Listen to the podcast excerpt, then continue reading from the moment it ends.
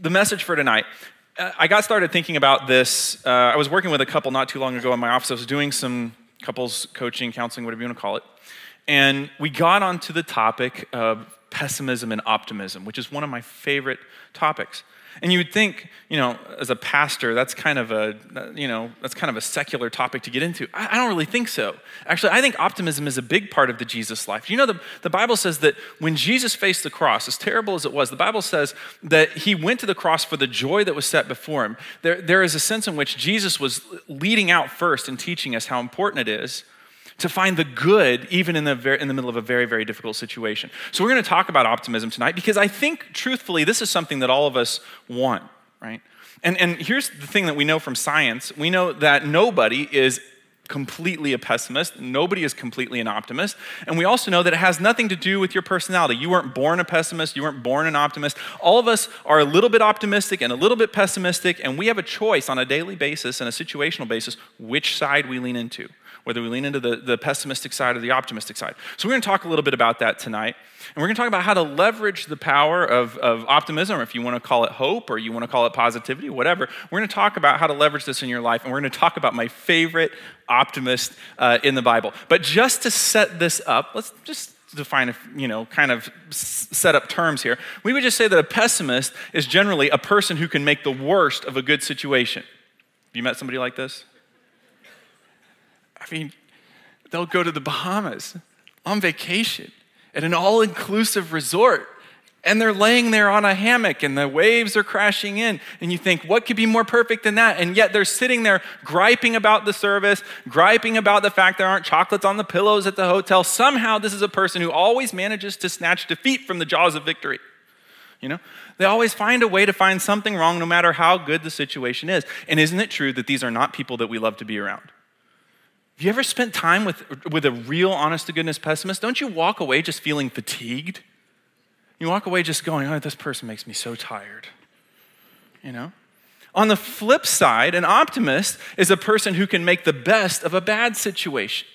Right? They're a person who can be in a difficult challenge, and yet you kind of like to be around them because somehow, in the middle of the, the big pile of junk that the situation is, they somehow search through and find that nugget of gold of something positive to latch onto. I'm not talking about a Pollyannish, let's play the glad game kind of person. I'm talking about a person who can genuinely find something good in a difficult situation. And isn't it true these are the people that we want to be around? And by the way, isn't it true that these people are the ones who are successful in life?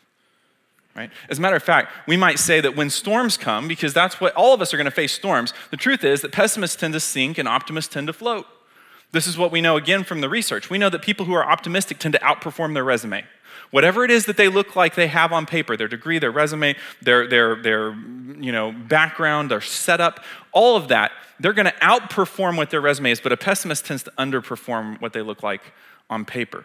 This is actually part of the hiring protocol now at a lot of companies. They're wondering, does this person have an optimistic or a pessimistic outlook? Because they know that that's going to affect this person's performance apart from their resume.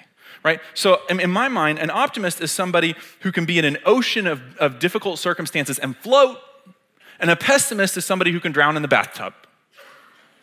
Right?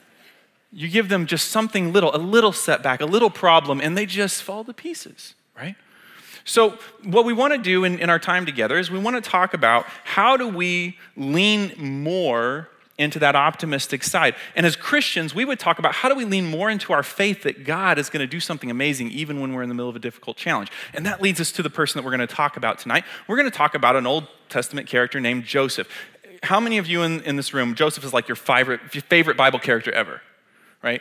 Okay, so so you and me, we're on the same page. Joseph is like my favorite Bible character, and uh, so and the rest of you will eventually come around to seeing it my way. Um, so we're going to talk a little bit about Joseph's optimism, but in order to do that, we've got to get to the end of the story. It's kind of a weird deal. The, the story of Joseph's life is so interesting, and there's so much ink on the page about it in the Old Testament. And I wish we could spend time going through all of it, but we can't.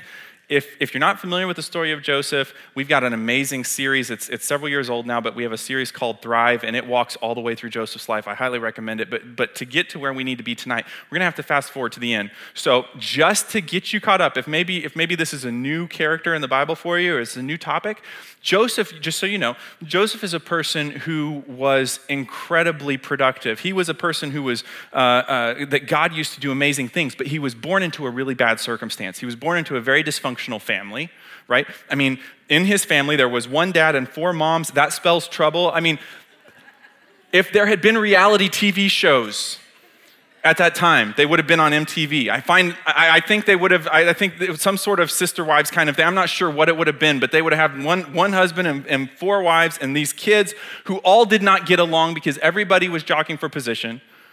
And Joseph just happened to be the favorite. He didn't do anything to become the favorite, he just was the favorite. Now, if you're in a family and you've got 11 other brothers and you're the favorite, that doesn't exactly put you in a good position with the, with the rest of the guys in the house.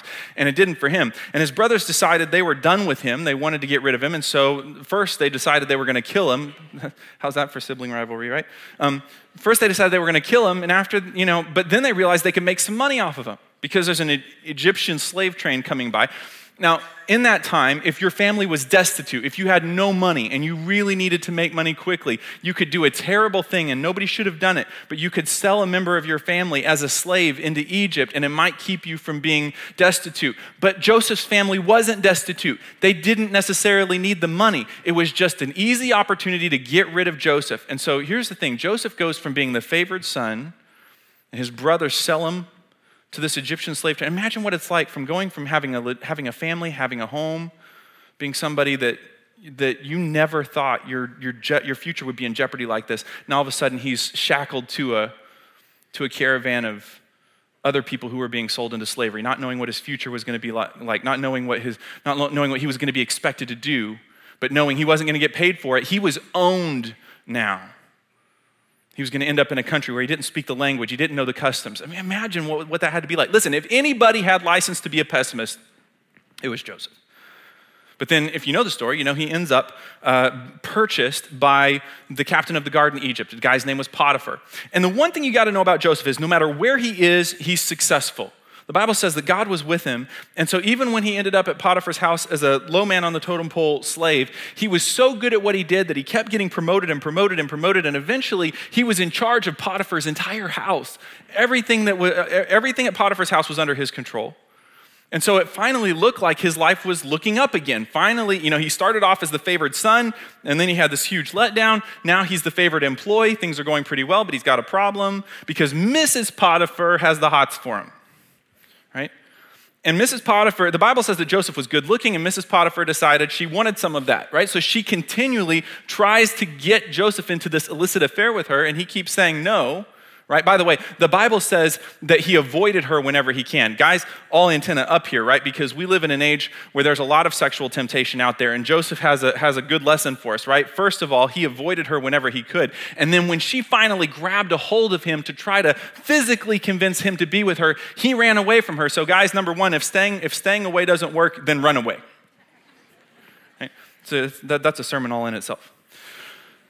But the problem is, she ended up grabbing a piece of his clothing as he ran away, and she used it as, as she used it as evidence against him. And she went to everybody she could find and, and, used it as evidence to say he tried to rape me. As a matter of fact, she told her husband that, and her husband was so angry he threw Joseph in prison.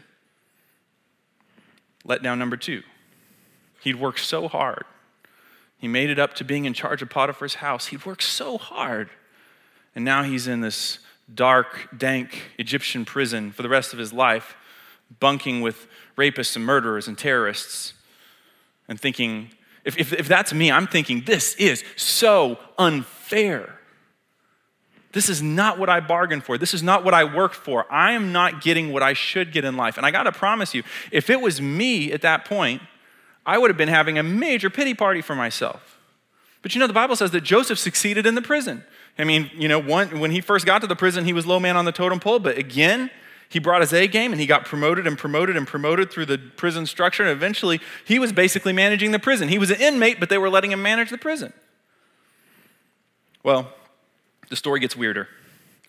So, there was an attempt on the Pharaoh's life. Somebody had plotted to try to kill the Pharaoh. And it was, from what we can tell, it was probably some sort of food poison. Were, somebody was trying to poison him with his food. Well, there were two people that really uh, had touched Pharaoh's food last before it made it to him. And so they put both of these guys in prison while they investigated this thing and found out what was going on. And these guys both had these terrifying dreams at night and, and they felt like those dreams had meaning. And a lot of times that's how God would communicate with people in that time was through dreams. And so they felt like these dreams had meaning, but nobody could explain it to them. So Joseph explains their dreams. He tells one of the guys, Look, I think you did it. You're going to die. And he tells the other guy, Pharaoh is going to restore you to your job. By the way, when you get back to the Pharaoh, do me a favor, would you? Tell him that I'm here in prison. I've been incarcerated improperly. I didn't do anything wrong. Would you plead my case for me? And the guy says, You bet man, absolutely, I'm, I'm here for you, man. But the guy gets his job back. You know what that's got to be like. He's back, he's working for the Pharaoh again. I mean, he almost, I mean, he almost got executed. What's he gonna do? Like set up an appointment with the Pharaoh? I mean, he's on probation for Pete's sake. He's gonna set up an appointment with the Pharaoh to bend his ear about this kid in prison who says he's innocent. In prison, they all say they're innocent, right? So he just forgets about him. Let down number three. And he thought maybe he would hear any day any day, any day, they're going to come down here for me. But it never happened. Eventually, he realizes he's been forgotten. If anybody had license to be a pessimist, it was Joseph. But then the Pharaoh had a dream, and it was a weird dream, and it freaked him out. And nobody could explain to the Pharaoh what his dream meant. And all of a sudden, this guy who works for the Pharaoh goes, Oh, I remember there's this kid in prison who was able to interpret my dreams. Maybe that guy could help you out. So they go get Joseph out of prison. And they bring him in, and he says to the king, Well, let me tell you here, buddy, your, your dream is about the economy. You're getting ready to have several years where you're going to have so much, the crops are going to be so great, your economy is going to be so awesome that everybody's going to be blown away by how much money is pouring in. But here's the thing on the back end of that, you're going to have several years that's the worst worst crash of any economy you could possibly imagine. There's going to be no crops, there's going to be a famine. And if you don't really manage everything well, you can be in big trouble. So you're going to have to be very careful when you got a lot of crops coming in. You're going to have to be very careful that you save that, you store it up so that when the time comes, you can dispense it properly so that everybody here in Egypt can live. And the king says, "Well, sounds to me like you've got a pretty good plan. What are you doing for the rest of your life?" Right? So here again, all of a sudden, Joseph goes from being in an orange inmate jumpsuit to now he's the second most powerful man in Egypt. As a matter of fact, I think he was the most powerful man in Egypt because Pharaoh ended up on more or less an extended vacation because he just let Joseph handle everything. Well, we're almost getting to the point of the story where we need to be because when those years of plenty were over, and all of a sudden that big economic crash did happen, it was devastating all over. And Egypt had grain, Egypt had food stored up thanks to Joseph. I mean, you think about it, that definitely it was so important that God put Joseph in this position because he was saving lives all over Egypt because he'd save food. But it wasn't just Egyptians' lives, because guess who shows up on their doorstep to buy food because the famine is spread everywhere? All of a sudden, on his doorstep shows up some of his brothers. These are the guys that, eventually, that originally wanted to kill him and then eventually sold him into slavery. These are the guys why he lost his family, why he hadn't been able to be around his dad in years and years and years, and why he was here in Egypt. They don't recognize him now. He doesn't look like he used to. You know? He looks like an Egyptian now. He talks like an Egyptian. Everything, is, everything about him is, is completely different. So they, they don't know they're talking to, they don't know they're talking to Joseph. Joseph speaking a different language. And we don't have time to go over it, but Joseph puts them through this elaborate sequence of events to try to find out if their heart has changed. Are these the same guy? Is this the same? Are there, is their character, is their heart the same as when they threw him in the pit? He wants to know. Eventually, when he's convinced that their heart has changed, then he brings them to Egypt. He brings them to Egypt with dad. He tells them who he is, and he says, I want to take care of you. I want to, I want to make sure you have food. I want to make sure you have a place to, to live. But you know what the problem was? While he had gotten past what had happened when his brothers threw him in the pit, his brothers hadn't gotten past it. And over and over and over and over again, Joseph keeps having to reassure his brothers that he's not going to kill them. And that's where we pick up our story. So there's a time when you know joseph's brothers and, and his dad have been in egypt for a while now joseph's dad dies and this is when his brothers freak out they think the only reason he hasn't been killing us is because he doesn't want to break dad's heart now dad is dead now he's coming for us and once again he has to reassure them look i'm not out to kill you and this is what he says He says, Listen, I, I, don't want you to be afraid of me. Am I God that I can punish you? And this is the most optimistic statement from the most optimistic guy in the scripture. He says, You intended it to harm me, but God intended it all for good. You intended it to harm me, but God intended it all for good. The word intended there in the Hebrew means to weave, it means to design, to plan. He said, So you were weaving together details. You were coming up with a plan. You were plotting to harm me. But I just want you to know, while you were doing that, God was weaving together details to bring me to this point. God was plotting to do something amazing for me. God was organizing the fibers of these difficult moments to get me to the place that I'm at today. That's why you don't have to worry about me. I'm all right. I don't know about you guys. I'm a little worried about y'all, but I'm fine. That's what optimism really looks like. So let me ask you a question knowing what you know about Joseph and thinking about his statement I'm okay. You don't have to worry about me. I'm not out to get revenge. I'm not out to hurt you because, because there was good in this. There was, I mean, but still thinking about what Joseph lost and what he'd been through. My question is tonight what does it take to be that kind of an optimist? What does it take to have that kind of faith in the middle of fearful circumstances? What does it take to have hope even when you're going through difficult times? Because let me tell you, Joseph didn't just start being an optimist when he was you know, vice regent of, of Egypt, he started being an optimist when he was following a slave train into Egypt. He had to make a choice. He, there's a part of him that wanted to be optimistic, and there was a part of him that wanted to be pessimistic, and he leaned into the part of him that wanted to be optimistic. Well, how do you do that? I'm going to give you three things. We're going to pull these right from, from Joseph's story. Three th- if, you want to, if you want to be an optimist, you can totally do it. There's nothing holding you back from, from leaning into the positivity and having faith in what God wants to do in your life, there's three, thing, three, three ways that you can do it. Here's the first one. The first one is this you have to refuse to dramatize difficulty. Just don't do it. Refuse to dramatize. Here, here's the thing we live in an imperfect world, and, and you've probably noticed that we live with imperfect people. There's, there's a decent chance that there's a few imperfect people in the house that you live in. So difficulty will come right? This is one of the things that I have to tell my premarital couples, right? I'm all starry-eyed and still, still been hit by the little magic stick of hormones that God hits us with when we're dating, you know. And I have to tell them difficulty will come, okay? It will come at some point, right? So there's going to be some difficulty that you can't control in your life. There's going to be some difficulty that you don't have a choice about, but what you do have a choice about is the drama. You got a choice about that. See, here's what happens. When, when I, here's what I mean by when I talk about drama. The, the predisposition of the human condition is that when we get into a difficult circumstance, we tend to make it personal we don't tend to leave it situational. We don't tend to look at something as being a product of a situation. We tend to make it personal. When I work with married couples, I talk about criticism. And I teach them that criticism is when we, when we tell somebody that in some way they're globally defective. So instead of talking about something that they did that bothers us, we call them a jerk. You're a jerk. You're a drama queen. You're an idiot. You always do this. You never do this. And basically, what we're doing is we're putting a name tag on that person's soul and saying, this is, this is not just about a situation that happened. This is who you are. You're defective. But see, the problem is that's part of a bigger, a bigger scope of, of the way that we tend to be as human beings. We tend to make things so personal. You know? Somebody, you know, one, one of my pet peeves in the city of Wichita, since we have so many four way stops, I, I wonder sometimes how difficult it is to count who ends up first at a four way stop. Because I've seen all sorts of weird orders actually take place, you know? And you know what's so easy? When somebody is the last to stop and somehow the first to go, in my mind, I'm thinking, what a careless driver. I don't think maybe they're, you know, maybe they're having a rough day and they, they just weren't paying as much attention as they needed to. Or maybe, maybe they had the impression that they were, they were first at the intersection just because of somehow the way, that, the way that it looked to them when they looked up from their car. I make it personal. It must be that they're careless. It must be that they don't care about other drivers on the road. It must be that they're in such an all fired hurry well, maybe I'm less spiritual than you are. But that's how, that sometimes, sometimes that's how I feel. But see, the thing about it is, if we do that, if we get absorbed in trying out to figure out, and this is what we do figure out what's wrong with that person, and what's wrong with that person. What do they need to fix about themselves, and what do they need to fix about themselves, and what's wrong with my spouse, and what's wrong with my kids, and what's wrong with the people at work.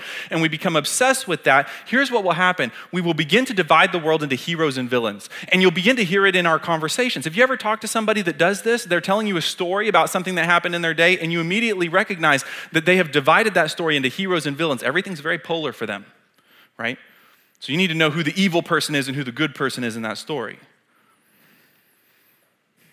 Look at what Joseph said. He said, Don't be afraid of me. Am I God that I can punish you? Well, you know what Joseph was saying? He was saying, Guys, I hate to break this to you, but I don't think about you every hour of every day. And I haven't been thinking about you every hour of every day since this happened. I'm sorry to, I'm sorry to let you down, but I got to be honest with you. You are, you are not my responsibility. You are God's responsibility. It is not my responsibility to figure out what's wrong with you. I'm sure there's plenty wrong, but it's not my job to figure out what's wrong with you. I mean, these guys threw him in a pit for Pete's sake. There was stuff wrong with them, right? He could have said, "I'm sure there's got I'm sure there's some issues," but he's saying, "Look, it's just not my responsibility. God has not called me to spend my life obsessed with your problems. I got enough issues on my own."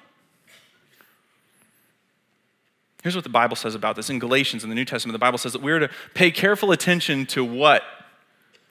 Your own work. There's two parts of that. Number one, pay attention where? Not pointing the finger out, pay attention here. And not only am I supposed to pay attention here, it says I'm supposed to pay attention to what I'm producing. God is saying, if you, if you want to know what you should pay attention to, look at what you're producing. Look at the product of your life. The Bible talks about the fruit of the Christian life. Look at what is coming. What, what are you doing in this world? Look at the product of your life in this world. And that tells you what to focus on. But see, it's so easy to redirect focus away from what I'm producing and pay more attention to what's wrong with everybody around me. See, the problem let me tell you what I think really causes pessimism. I think pessimism is caused by, by trying to manage and take on more than we were intended to manage and take on. And let me promise you, if you try to fix everybody in your life, you are taking on more than you have the capacity to take on. Right? God is at work fixing them, and it's a lifetime job for him. You know, he, he's going to take their entire lifetime to fix them. So believe me, you don't have enough time. You, you don't have enough time to fix the people in your life. You don't have enough time to fix your kids, fix your husband, fix your coworkers, right? We all, we all only have the time to focus on what we're producing. The Bible says when we focus on that, then we'll get the satisfaction of a job well done, and you won't need to compare yourself. Do you know somebody in your life who constantly tries to figure out who thinks they're better than who and whether they think they're better than this person? Everything is of how much value is on top of people's heads. How much is that person worth? How much is this person worth? The Bible says really that, that is a very anxiety filled lifestyle. Instead, we need to not compare ourselves to everyone else. Why? Because we are each responsible for our own conduct. Who am I responsible for? This guy. That's who I'm responsible for. You know why? Because God knows that because I have a free will, because everybody else around me has a free will, I cannot be responsible for other people's choices because they have to make their own choices. One of Satan's biggest techniques is to try to get us so focused on everybody else around us that we completely lose track of what's happening with us. Okay, we could put it this way Focusing on everyone but myself means living obsessed with problems I have not been invited to fix. And what do I mean by obsessed? Let's see, do I have time to tell the story? When I when I was working at the last church that I served before I came here, uh, I, was, I was helping with a program that we had for a, we, we, had a banquet for a specific group of people in our church. I was helping with it. I was assisting the music ministry at the time. And, uh, you know, we were setting up, but we realized that we were missing some things that we were supposed to have brought from the church. And we didn't have very much time before the program. So one of my coworkers and I hopped into his car, and he was driving towards the church at a really high rate of speed. And um, not driving very safely. And as we drove down the road and we passed somebody who was on the, uh, to the right of us, that person to the right of us made a gesture that was not particularly Baptist. Um, and my, my coworker said, Can you believe that? And I said, No, you know, that's crazy. I can't imagine why he would have done that. you do have airbags, right? Um, so we, we so I and I, you know, two minutes later, I'm thinking about you know the, the, the, stuff that we have to get, making sure we have all the mic stands and all the stuff that we forgot, and we're loading it all in the car. And, and uh, we, you know, we get it all loaded up at the church. Some time passes, and we're on our way back to the church. We've been driving for like eight minutes, and he's been the, my coworker's been deathly silent this entire time. And finally, he says something. He's like, "I still don't believe that guy did that." And I realized mentally he never left that place. He was still absorbed in what this other person did 20 minutes later. You know, the fastest way to pessimism is to get locked into something somebody else is doing that, listen, we don't have the capacity to change and we don't have the responsibility to change it. a certain level, we've got to let that go. Move on and do what, look at what we're producing, get back to what, what we're supposed to do. Okay, so we could say then that optimi- optimism is about minimizing the drama and focusing on doing the right thing, right? So that's, that's the first thing. Minimize the drama, do the right thing. The next right thing, as Henry Cloud says, I think that's a good, a good term, just uh, doing the next right thing. So here's the second thing you need to do, and that is you need refuse to be dominated by negativity. Because negativity is like a cancer, and it will expand to whatever the available space is. So it is a dominant force. So we have to, we have, to have a gateway towards negativity in our life. We've got to decide what we're going to let through the gate of our attention. We're going to have to decide how, how much negativity we're going to let through. I mean, if you think about it, I told you before, if I ended up in Potiphar's house, if, if, if it's me and I'm Joseph and this is my first night working in Potiphar's house, I'm going to be throwing one amazing pity party. And yet, you know what the first verse that we have about Joseph when he's at Potiphar's house? Look at, look at this. The Lord was with Joseph, so he did what? He didn't pout. He didn't throw a pity party. He succeeded. The Bible says he succeeded in what he did as he served in the home of his Egyptian master. How did he do that? How do you not pout when things are not going your way? How do you not get fixated on the negative? How do you, how do you be successful when life has totally been unfair to you? Well, Let's look at what Jesus has to say about it. Jesus said, Look, don't worry about tomorrow, for tomorrow will bring its own worries. Today's trouble is enough for today. You know what Jesus was saying? He was saying, Look, you don't have the capacity to manage everything that happened to you in the past. And you don't have the capacity to manage everything that's going to happen to you in the future.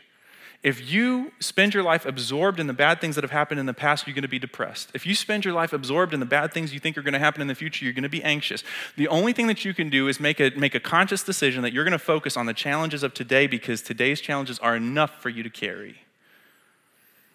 This is, the, this is Jesus Christ part of the triune Godhead that created this universe in which we live, saying that today's trouble is enough for today. What is Jesus trying to tell us? I think he's trying to tell us that we were only designed as human beings to handle one day at a time.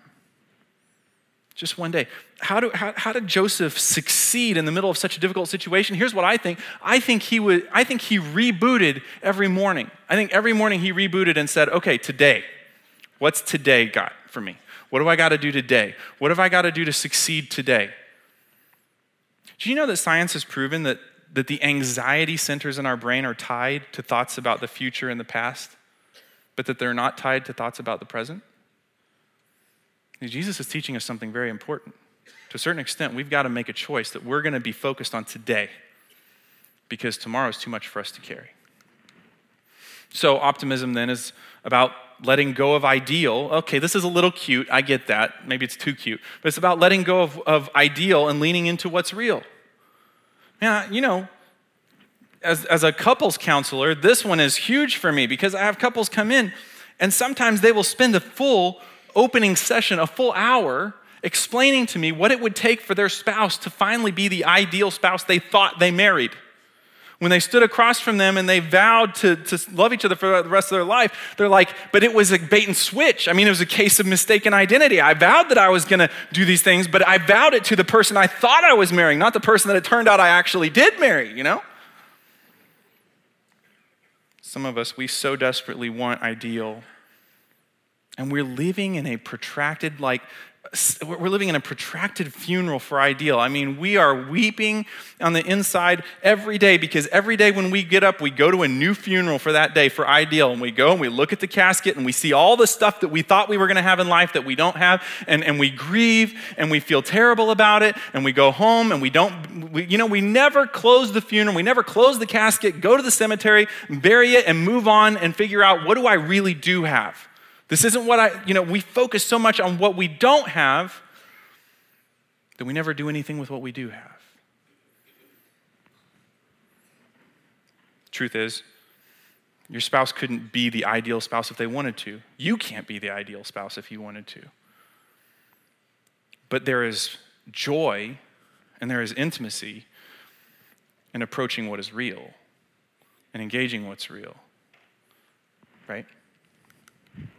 So I want to show you a verse really quickly, and I'm running short of time, but I want to show you this verse. This is a favorite verse for a lot of us. Some of us have this framed in our home. I, I think I have this on a coffee cup somewhere. the Bible says, this is God speaking. I know the plans I have for you plans for good and not for disaster to give you a future and a hope. How many of you love this verse? Right? It's a wonderful verse. It's an amazing verse, but make sure when you read it that you look at it in context. Make sure you look at the verses that come before. Because God is talking to the, to the children of Israel, and at the time, they are living in, they are, they've been taken into Babylonian captivity. And they're calling out to God for rescue because they're under the thumb of the Babylonians. It's a very difficult time. It's, it's not a happy time for the children of Israel.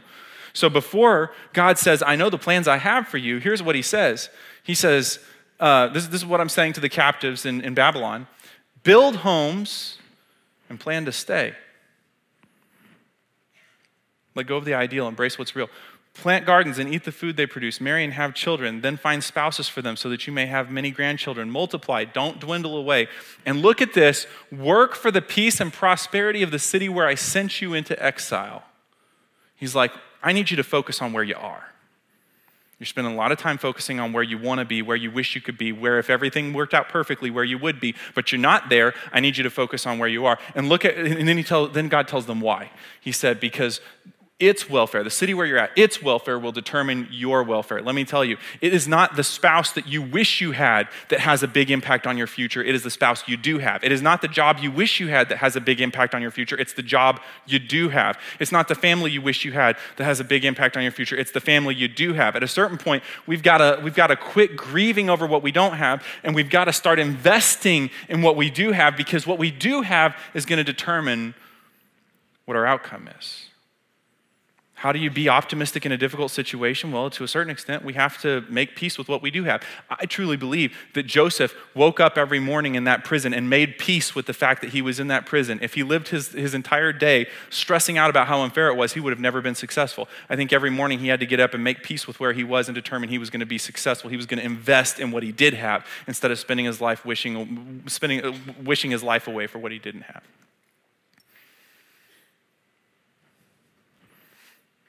So, I told you about what happened after Joseph's father died. I'm going to rewind the tape a little bit.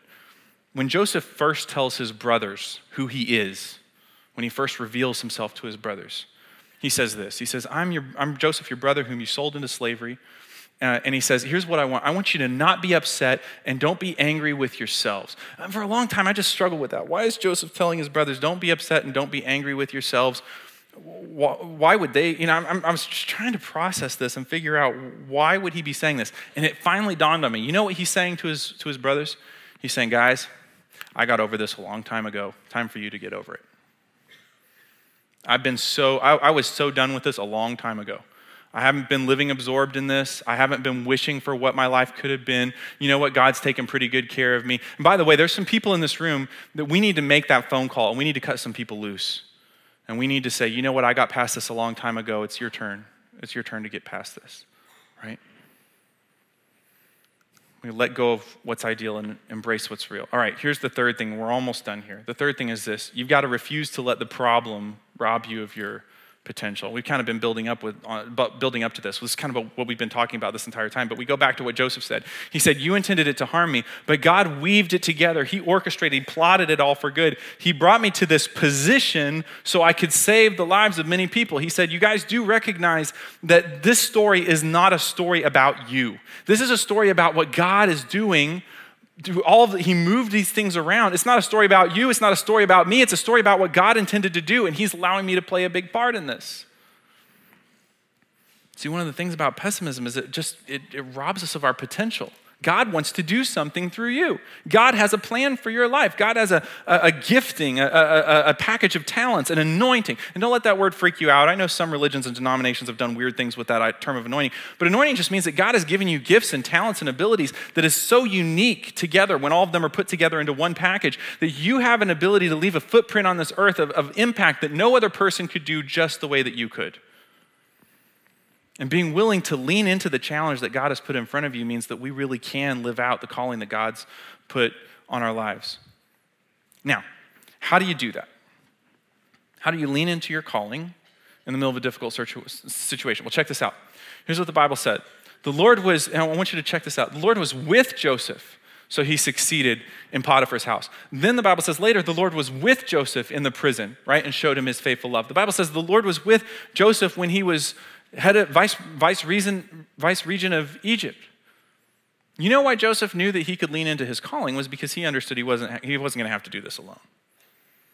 See, it's, a, it's reasonable, I guess. If, if you don't have a relationship with God and if you don't take God with you everywhere you go, I suppose it's reasonable to let your abilities and your situation define what you think you can do. But if you are actually carrying with you everywhere you go the God of the universe, then the truth is the only person who knows what your limits are is God. You don't even know what your limits are, you don't even know what you're capable of. You could do way more than you think. As a matter of fact, the Bible says that, that God is able to do what? More than we could ask or think, exceedingly more than we could ask or think. So, what does that mean? Well, mostly it means that your potential is not, nor has it ever been, as limited as your situation. Your potential is actually as unlimited as the God who is with you in your situation. So, then optimism, we could say, is about looking past your surroundings and leaning into your calling. Say, Well, Jonathan, you're a pastor. You have a calling, but I don't have a calling. I guarantee you, you're just as called to what you do as I'm called to what I do. You have, you have the capacity and the opportunity to make an impact just as much as I do. The question is, are you leaning into your calling? Apostle Paul had something to say about this, about God being with us. He said, I'm convinced that nothing can ever separate us from God's love, neither death nor life, nor angels nor demons. Our fears for today, or we've been talking about our worries, or worries about tomorrow. Not even the powers of hell can separate us from God's love. No power in the sky above or in the earth below, indeed, nothing in all creation will ever be able to separate us from the love of God that is revealed in Jesus Christ our Lord. Okay. So why are we why am I emphasizing this? At the end of this talk, why are we emphasizing the fact that God is with us? We go through difficult time. So, June 11th, 1963, was a, a day that started off really bad but had a good ending because it was the day that two bright and promising African American students showed up at the front doors of the University of Alabama. And the federal government had said they had a right to be there. They had a right to go to class, they had a right to attend there. But the governor, Governor Wallace, had fought so hard against it and he had, he had run up against so much opposition. He'd been told that he'd lost, but he wasn't giving up without a fight. And he stood in front of the doors of the university and he said, Those students are going to enter this school over my dead body. You know, I try to put myself in the mind of one of those students, and it just seems like such a terrible moment. I mean, for so many reasons. And, and even, even, even with the fact that it ended up working out for them, I can't imagine what kind of heartache they had to go through as a result of this. But I will tell you this it, Governor Wallace lost. You know why Governor Wallace lost? It wasn't because of those two students, it was because of who was with them. You know who was with them? U.S. Marshals. And the U.S. Marshals went up and had a nice little chat with Governor Wallace. And I'll paraphrase for you what they said. They said, We can do this the hard way or we can do this the easy way. Either you will move out of the way or we will move you out of the way. But either way, this is going to happen. Something's going to change today. How do you make sense of Joseph's optimism? You know, there's always going to be days in your life when you show up at the doors of what you think is going to be your future, and there's going to be something blocking it. It's going to be a person, it's going to be a situation, it's going to be a lack of a degree, or it's going to be a financial hardship, or something's going to be in front of the doors of the future that you want. And you're going to, you're going to try, and you're not going to make it. You're going to try, and you're not going to make it. But when the timing is right, God is going to walk up to the thing that's blocking those doors and he's going to say, We can do this the hard way or we can do this the easy way, but my kid's getting in those doors.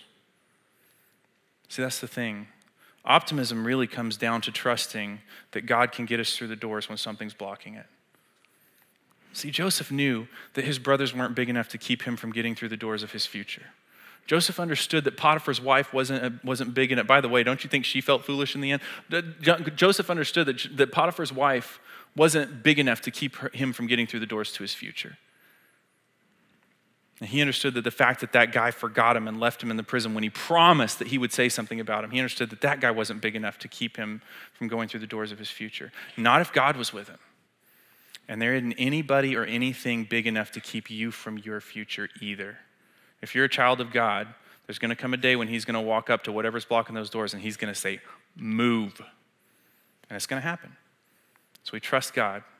We say, No matter what comes my way, I've got a future that's bright enough to smile about. Let's pray. Father, thank you so much for giving us the opportunity to be here tonight and to talk about how we can lean into your grace and how we can have hope even when things don't look perfect.